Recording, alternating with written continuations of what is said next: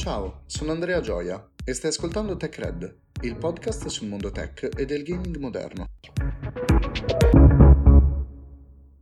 Nell'episodio dedicato a GTA 6 vi ho spiegato come fosse difficile creare un gioco che riprendesse i canoni di GTA senza sembrare un clone. Nell'episodio di oggi vi parlerò della storia, dalle origini al remake, di quello che possiamo definire come il rivale di GTA, Saints Row. Il primo Saints Row esce nel 2006, sviluppato da Volition e pubblicato da THQ in esclusiva per Xbox 360 e rappresenta a tutti gli effetti un tentativo di raggiungere GTA. Il gioco infatti tenta di replicare il titolo Rockstar proponendo un open world con un protagonista altamente personalizzabile. Proprio questa caratteristica rappresenterà nel primo capitolo della serie un punto debole. Il primo episodio della serie infatti si colloca temporalmente proprio a metà strada fra GTA San Andreas e GTA 4, quindi Volition Activision sapeva cosa aveva fatto Rockstar con San Andreas, ma non poteva sapere cosa avrebbe fatto in seguito. Però è probabilmente proprio per questo che l'esordio dei Santi della Terza Strada è il più ortodosso dei quattro che compongono la storia del franchise. Volition non riuscì a dare al titolo il giusto smalto per eguagliare e superare GTA San Andreas. Al gioco mancava quella scintilla di follia e quel sano cazzeggio che erano presenti in GTA ed è stato proprio questo a cambiare le sorti della saga fino ad oggi. La storia di Saints Row è affascinante affascinante. Affascinante perché ha avuto quattro anime diverse, ognuna legata alla precedente quasi esclusivamente dal nome, e tutte votate ad amplificare un concetto di esagerazione e no sense, divenuto poi il vero elemento caratterizzante della serie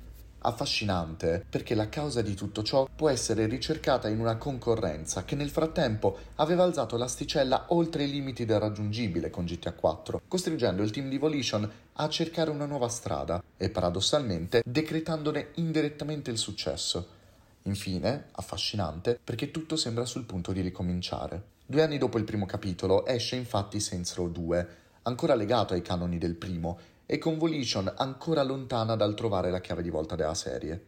Il gioco propone un gameplay rivisto e migliorato rispetto al primo capitolo e una leggerezza maggiore. La particolarità del secondo capitolo è la sua natura multipiattaforma, che porta una buona parte di giocatori a conoscere quello che al momento sembra un vero e proprio clone di GTA, come se ne vedono spesso in giro. Era un buon lavoro, fatto con la testa, ma non con il cuore mancava qualcosa, qualcosa che sarebbe arrivato solo in futuro e che peccherei di senno del poi a dire che già all'epoca poteva essere indicato la locura. Chi ha visto Boris ha inteso di sicuro questa citazione. Per gli altri basta andare a vedere un trailer di Saints Row the Third per capire. Ed è proprio questo capitolo il punto di svolta della serie perché l'escalation della serie dal secondo episodio fino al quarto è evidente e quando i fan capirono il trend, Saints Row divenne molto molto più interessante. Era considerato infatti il GTA scemo, con l'attributo inteso in un senso di ammirazione e desiderio, quello da cui non sapevi cosa aspettarti. Row 2, pur rimanendo coi piedi per terra, accentuò la caricatura del tutto, dalla storia ai personaggi, dalle missioni allo spirito, questa mutazione in corsa e non ancora definitiva generò pareri contrastanti fra chi sembrava aver capito e chi invece vide solo un tentativo di presentare una versione di se stesso sotto anabolizzanti. Nonostante tutto il nome della serie ne uscì rafforzato, tanto da vendere al lancio più di Dead Space, uscito lo stesso giorno, e con un principio di identità. Poi è arrivata la svolta. Saints Row The Third. Nonostante sia uscito quattro giorni dopo The Elder Scrolls 5 Skyrim, che a livello di attenzione mediatica è come far esplodere una Kinder Brioche a Capodanno, il terzo capitolo è talmente disinteressato a essere logico e credibile da risultare mesmerizzante, folle, esagerato, strafottente e arrogante. Saints Row the Third, nonostante il nome, è molto probabilmente sul primo gradino del podio per molti fan della serie, me incluso. Tanto più che nel mentre GTA aveva preso una strada apparentemente contraria, puntando sulla serietà col quarto capitolo, il taglio demenziale, dedito alle citazioni della cultura pop, con picchi satirici non indifferenti, fa di Saints Row the Third il punto più alto della serie. Infatti la città, i personaggi, le missioni e le armi tutto in Saints Row the Third è dedito alla follia della personalizzazione. Per esempio, c'è un'arma nel gioco che spara sangue sul terreno, costringendo uno squalo ad emergere per mangiare i nemici. Non penso serva a dire altro. In Saints Row the Third, la gang dei santi si ritrova in una nuova città e deve riformare il suo marchio, diventare un vero e proprio brand. Il loro potere cresce e con esso il capitale, un successo tale che porterà la banda dei santi nel quarto capitolo a puntare e ottenere l'ufficio ovale nel modo più naturale possibile. cadendoci dentro dopo aver disinnescato un missile nucleare sulle note di I Don't Wanna Miss a Thing degli Aerosmith. A questo punto sarebbe lecito chiedersi e come lo porti avanti un gioco del genere? Fai che il presidente degli Stati Uniti gestisca un giro di gang su scala nazionale? Che lasci lo studio ovale di tanto in tanto per fare a botte con i rivali in strada?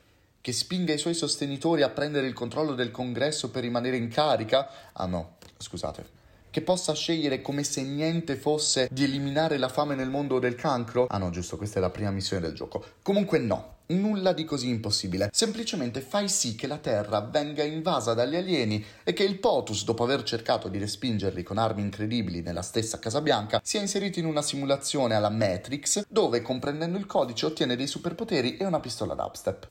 Ecco sì, c'è poco da dire. Sensoro 4 non aveva il minimo senso, non ci provava, non voleva. Mi sembra di ricordare di aver salvato il pianeta vestito con un tutù rosa, un cilindro e armato di una spada dildo viola. Il tutto mentre volavo, spaccavo le ossa da linee virtuali e mi muovevo in una simulazione che prendeva in giro se stessa. Il genere d'appartenenza e tutta l'industria del divertimento.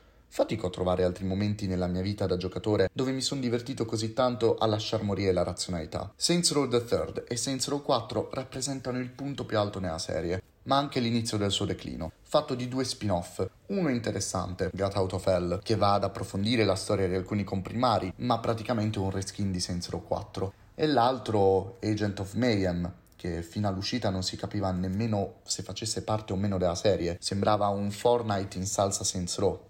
Non c'era nulla da fare. Volition si ritrovava tra le mani una saga apparentemente morta. Arriviamo quindi all'annuncio del reboot, provvidenzialmente intitolato Saints Row. Volition ha già precisato che farà un passo indietro dai toni del quarto capitolo e che si fermerà a metà strada fra il secondo e il terzo, nel tentativo di ristabilire un equilibrio fra la commedia e la credibilità. Il primo trailer ricorda un poco la leggerezza di Watch Dogs 2, in una specie di autocitazione data dal fatto che la stessa serie di Ubisoft, partita con un capitolo dai toni dark e la pioggia incessante, ha deviato verso la locura con Watch Dogs 2 e Watch Dogs Legion. Presentato ufficialmente durante la Gamescom del 2021, non si può di certo dire che questo nuovo Row abbia incendiato gli animi. Anzi, se nel suo primo trailer c'era qualcosa di buono, questo è stato cancellato da una miriade di polemiche che il più delle volte avevano ben poco a che vedere con il gioco vero e proprio, che comunque non sembrava particolarmente brillante. L'evento dello scorso anno fu quindi un errore di comunicazione, quindi un trailer mal assemblato, o davvero il nuovo Row non potrebbe aspirare ad altro? Questo era il dubbio che alleggiava fino a pochi giorni fa attorno al reboot di Volition e che oggi possiamo dire è stato in parte dissolto grazie a una nuova ondata di informazioni provenienti direttamente da Volition stessa, con una lunga serie di gameplay mostrata alle testate specializzate. Il titolo che ne esce sembra estremamente promettente, con una personalizzazione totale e molto più estrema di quella vista nei precedenti capitoli, con un gameplay esplosivo. È presto per dirlo, ma spero che questo nuovo capitolo non sia un flop, perché Saints Row è un nome fin troppo importante e vitale per il divertimento dei videogiocatori, troppo importante per essere dimenticato dimenticato per colpa di scelte di marketing assolutamente non azzeccate. Con questo termina l'episodio di oggi. Vi do appuntamento a venerdì con un nuovo episodio di Tech.